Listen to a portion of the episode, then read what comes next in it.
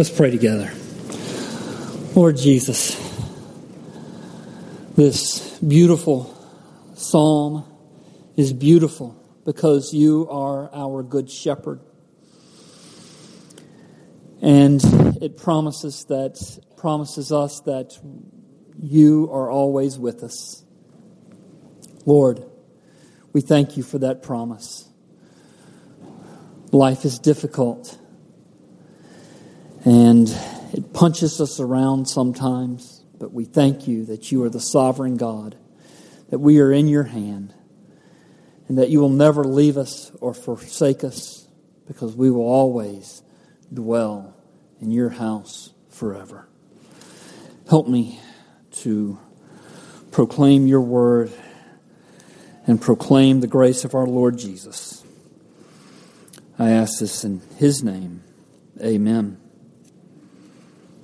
You know, people ask about our worship service from time to time. And I say, well, basically, we are reading the scriptures, singing the scriptures, praying the scriptures, proclaiming the scriptures. And uh, here this morning, just in the last few minutes, we sang Psalm 23, read Psalm 23, and now I have the joy of proclaiming Psalm 23.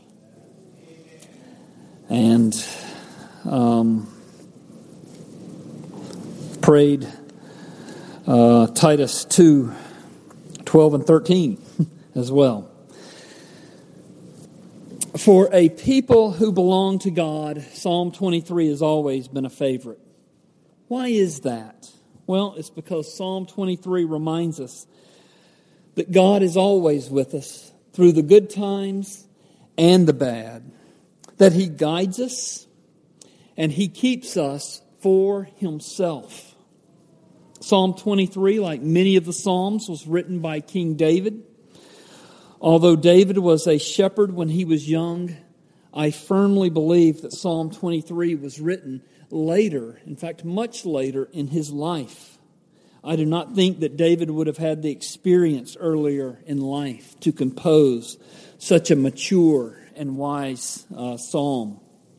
Psalm 23 is written from the, the perspective of a person looking backwards over his life. And he's tracing God's faithfulness to him in his past into his present and even going forward into his future. Uh, Psalm 23 is from the perspective of the writer who has recognized that God has shepherded him through the green pastures and the dangerous valleys of his life. He is able to see that even in the worst times of life, um, that God has been blessing him and that God is the one who is bringing blessing into his life. It's hard to believe that in the worst times of our life, that God is using those times to bring his blessings.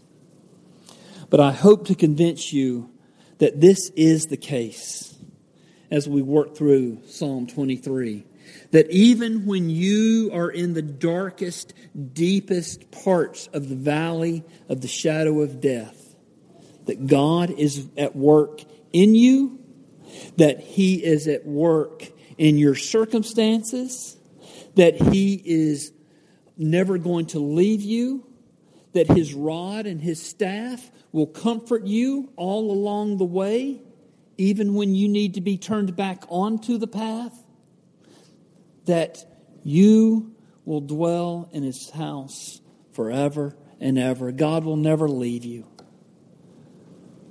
And so may God help me to, um, to convey that this morning. David begins his psalm very straightforwardly. He states very simply, The Lord is my shepherd. You know, I can't think of the Lord being my shepherd without thinking of Psalm 100, which uh, Dale very wisely chose for the opening of our uh, service this morning, I can't help for think of John chapter 10. Um, Psalm 100, verse 3. Know that the Lord, He is God. It is He who made us, and we are His. We are His people and the sheep of His pasture. In John chapter 10, I believe Jesus is preaching a sermon about Himself based on Psalm 23, based on Psalm 100. David says, The Lord is my shepherd. Jesus says in John chapter 10, I am the good shepherd. Listen to what Jesus says about himself and about his love for his sheep in John chapter 10. Verse 3 The sheep hear the shepherd's voice, and he calls his own sheep by name and leads them out. Verse 4 The shepherd goes before them, and the sheep follow him, for they know his voice. Verse 9 I am the door. If anyone enters by me, he will be saved and will go out and in and find pasture. Verse 11 I am the good shepherd. The good shepherd lays down his life for the sheep. Verses 14 and 15 Jesus says, I am the good shepherd. I know my own, and my own know me. Just as the Father knows me, and I know the Father, I lay down my life for the sheep. Now back to, to Psalm 23.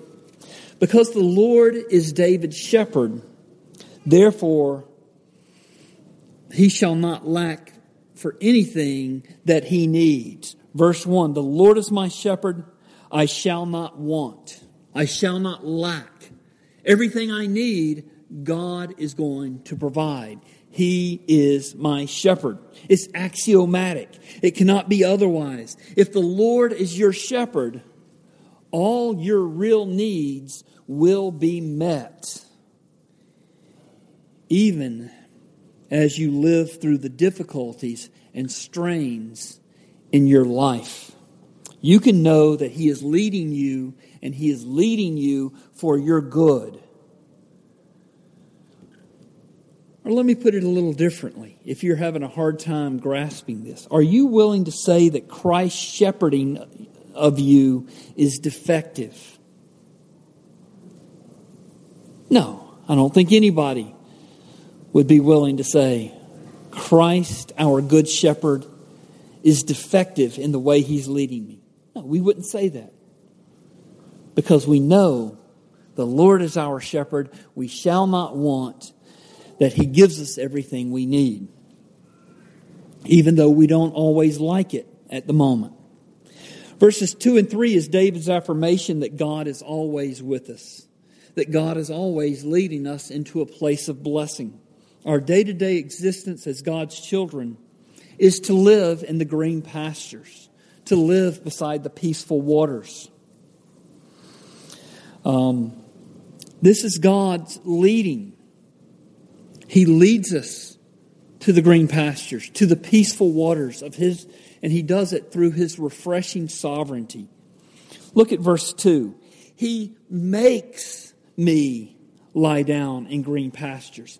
He leads me beside the still waters. See that? It's God's sovereignty. He's the one making us lie down. He's the one who is leading us. We don't just stumble into the green pasture. He's leading us. And that he, he's describing here our day to day existence as his children. This is quite a statement for David to make. David, earlier in his life, you will remember, spied upon Bathsheba while she was taking a bath on her roof. And he was so full of lust that he took her into his bed, even though she was a married woman.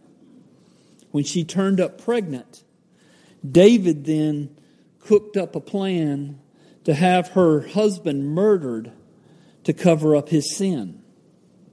But God knew everything. God always knows everything. David should have received the death penalty for what he did. Uh, but God was merciful to the fledgling kingdom of Israel. God was merciful to David. If David had been removed as the king, the, the uh, young nation of Israel would have been plunged into civil war. Uh, and so instead of the death penalty, God severely disciplined David to bring about justice for Uriah, Bathsheba's husband. Um, God's discipline sent a long train of hardship into David's life. Truly, David learned that sin brings sadness.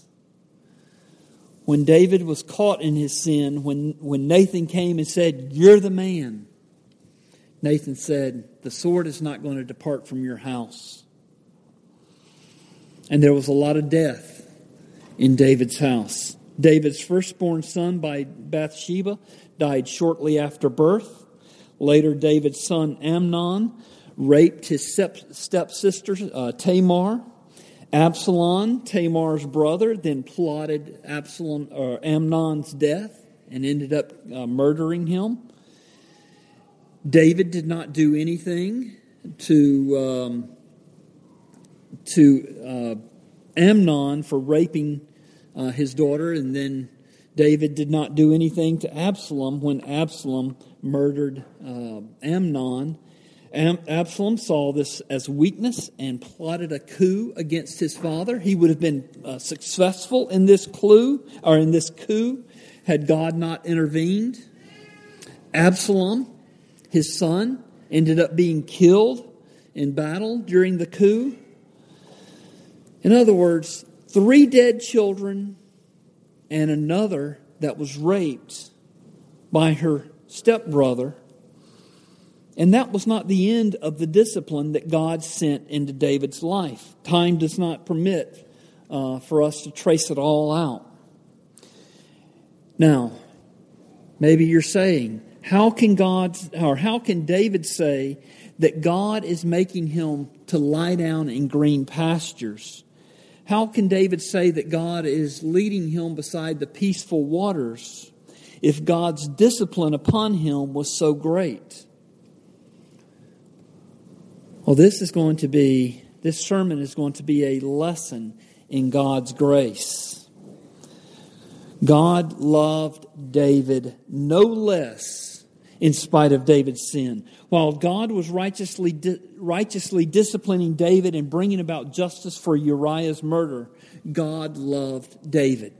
David was able to rest in God's refreshing sovereignty, even though his life was brimming with suffering that was brought on by his sin.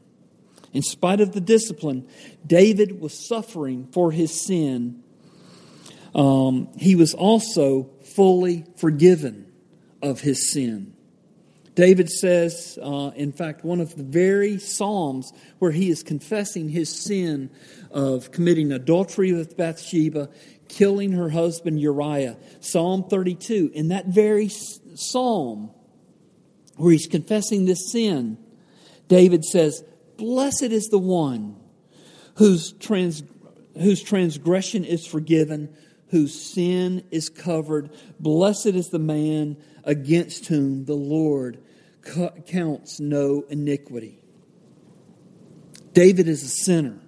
He committed heinous sins which threw his life into utter turmoil, but he was forgiven.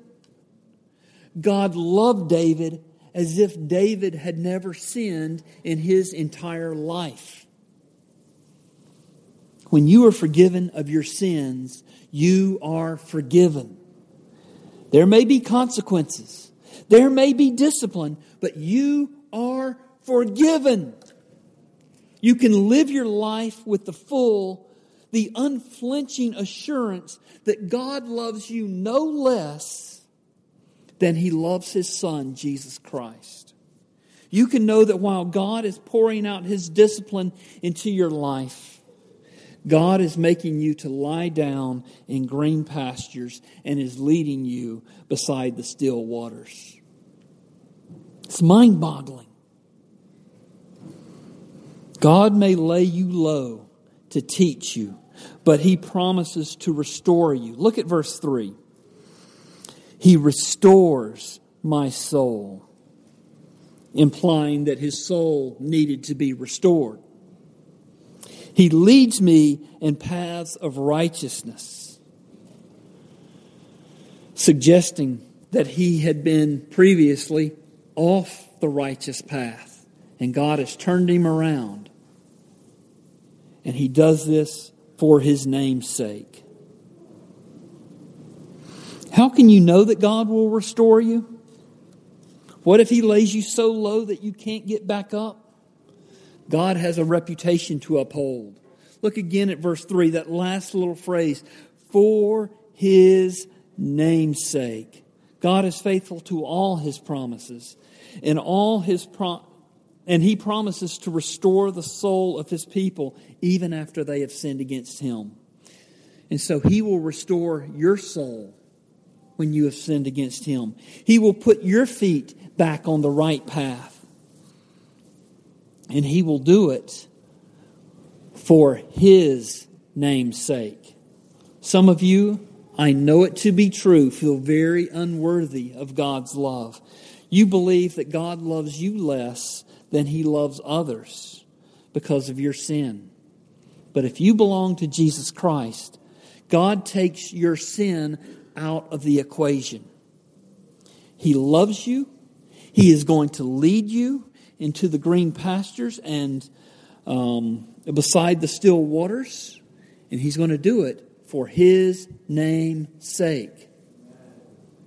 You can't earn God's favor. You can't earn His willingness to work in your life and restore your soul. He does it for His name's sake. He does it in spite of us. He does it because our Lord Jesus Christ came here to earth suffered on the cross, became sin for us to pay the penalty that we deserve to pay. He paid it completely. Therefore, in Christ, God sees us as justified. He sees us as if we have never sinned. He loves us regardless of our sin. In verse 4, David moves from the green fields and the peaceful waters of verses 2 and 3 to the very chilling valley of the shadow of death. The valley of the shadow of death stands in direct contrast with these peaceful pastures we saw in verse 2. It is a valley, or it's in a valley um, that is a shadow um, or shadowed, so it is a dark place. Death is casting the shadow. So it's foreboding, it's scary. But even here, the Christian need not fear. Why not? Because God is present. Look at verse 4. Even though I walk through the valley of the shadow of death, I will fear no evil. For you are with me. Your rod and your staff, they comfort me. I would argue that the sense of God's presence is closer to us in the dark valleys than in the green pastures. In verse 2, David speaks about what God does for other Christians. Verse 2, he makes me lie down in green pastures. He leads me beside still waters. He's talking about God in the third person. He does this for me. He does that for me. In verse 4, he moves from the third person to the second person. Instead of talking about, He does this for me, he says, Even though I've walked through the valley of the shadow of death, I will fear no evil, for you, not He will be with me, but you will be with me. Your rod and your staff, they comfort me. In other words, as he moves into the valley of the shadow of death, his address is very personal. Um, he addresses God as you. You are with me. Your rod, your staff, they comfort me. The trouble and fear of the dark valley drives David closer to God, to a more intimate walk with God. In my experience, uh, many people draw closer to God when death begins to spread its shadow over their lives. They have a better sense of God's presence with them. But I think this should be true of all times for suffering in a Christian's life. Uh, God uses suffering in our lives to help us grow closer to our Lord Jesus Christ. When you're going through suffering, don't waste your suffering on a pity party. Use the suffering God brings into your life as a means of reminding yourself how much you need Him, to remind yourself that He is walking with you through the valley of the shadow of death, that He is never going to leave you, that His rod and His staff, which might be used to direct you back, on, back onto the, the path of righteousness, or might be used to fend off enemies that are coming to attack you, that that rod and that staff in God's hands are there for your comfort, even if He is using it for your discipline. Because even God's discipline is a source of comfort. Listen to Hebrews 12, verses 10 and 11. It says, God disciplines us for our good so that we may share in his holiness. For the moment, all discipline seems painful rather than pleasant, but later it yields the peaceful fruit of righteousness to those who have been trained by it. Don't try to flee from God when you're going through hardship. Don't stay away from church. Don't stop praying, but rather draw even nearer to God, knowing that He is with you as you are going through the valley of the shadow of death. Look for a more intimate walk with God, a closer uh, fellowship with Him while you're going through times of suffering. Now, if you're following the flow of Psalm 23, you're beginning to realize that the more difficult your life is, the more blessed your life can be. Look at verse 5, because verse 5 confirms this. It says, You prepare a table before me in the presence of my enemies. You anoint my head with oil, my cup overflows. You know, it's one thing to be tempted to fear when you're going through difficult circumstances, when you're going through the valley of the shadow of death. But when we are in the presence of people who actively hate us, in the presence of people who mean us harm, we'd better be on our toes. We better be alert. But when God is on your side, even being in the presence of your enemies is no cause for concern. You can be relaxed. You can be festive because God is with you. That's what he's saying here in verse 5. You prepare a table before me in the presence of my enemies. You anoint my head with oil, my cup overflows. Even though my enemy is sitting right there, meaning me harm, I can rejoice and take comfort in God. Now, this is what I'll call poetic heightening. If someone breaks into your home, don't regard, disregard the intruder and throw them a feast, right?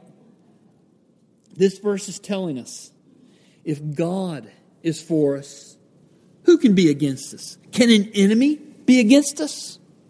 He who did not spare his own son, but gave him up for us all, how will he not also, along with him, graciously give us all things? Even if our enemy is pressing down upon us, God's with us we can com- take comfort in Him. If Christ, uh, verse 5 wants us to pose this question to ourselves. If Christ can sustain and uphold me in the presence of my enemies, then is there any circumstance in which Christ cannot or will not sustain me? Scan the whole um, surface of your circumstances.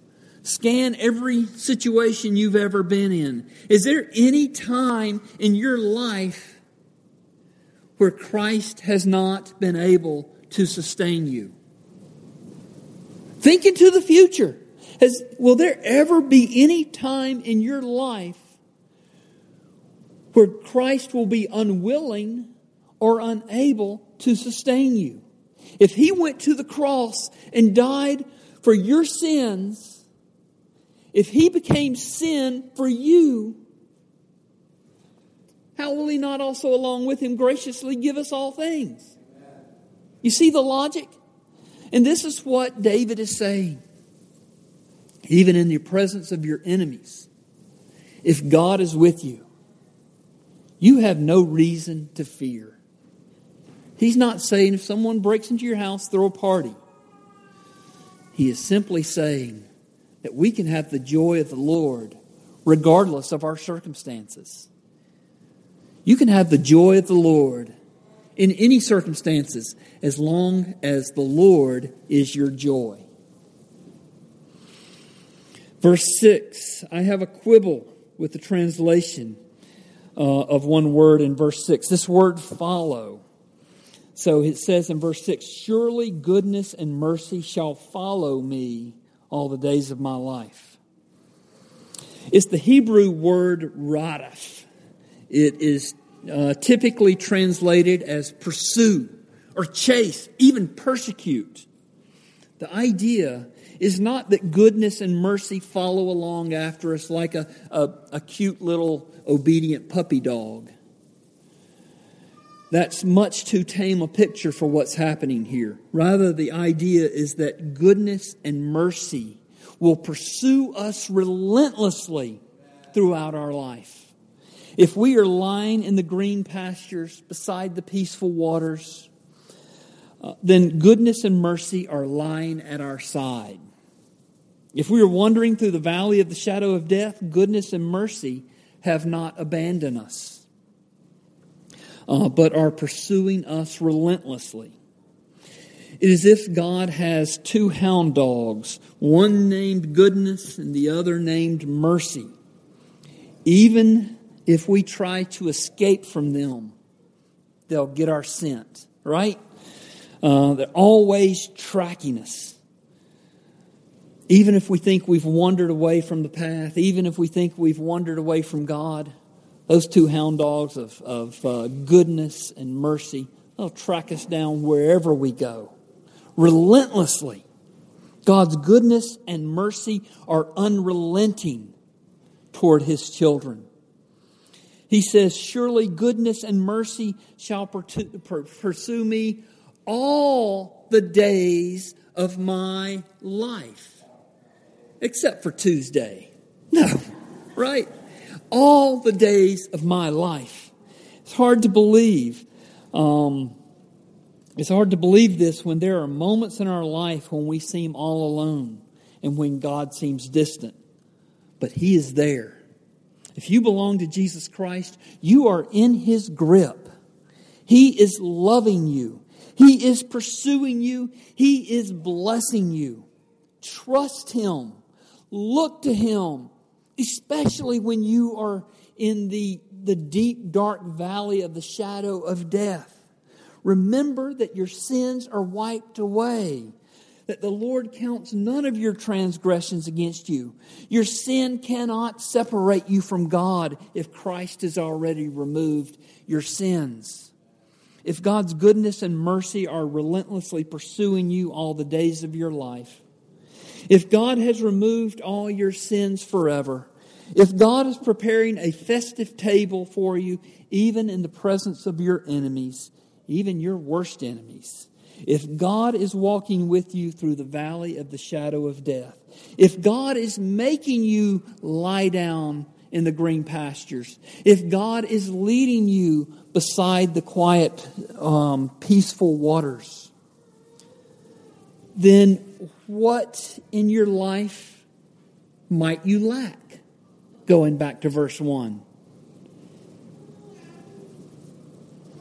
You can rest assured that God is always with you, not only through the trials of this life, but forever. Look at verse 6, the last part of verse 6. And I shall dwell in the house of the Lord forever. Christ is not only leading you through this life, He is shepherding you safely into eternity. Let's pray together. Lord Jesus, we thank you for including Psalm 23 in the writings of sacred Scripture.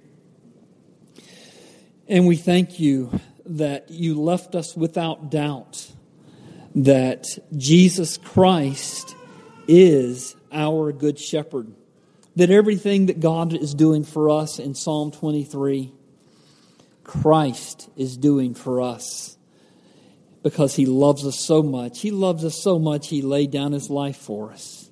He loves us so much that he's going to call us by name and give us ears to hear so that we will respond.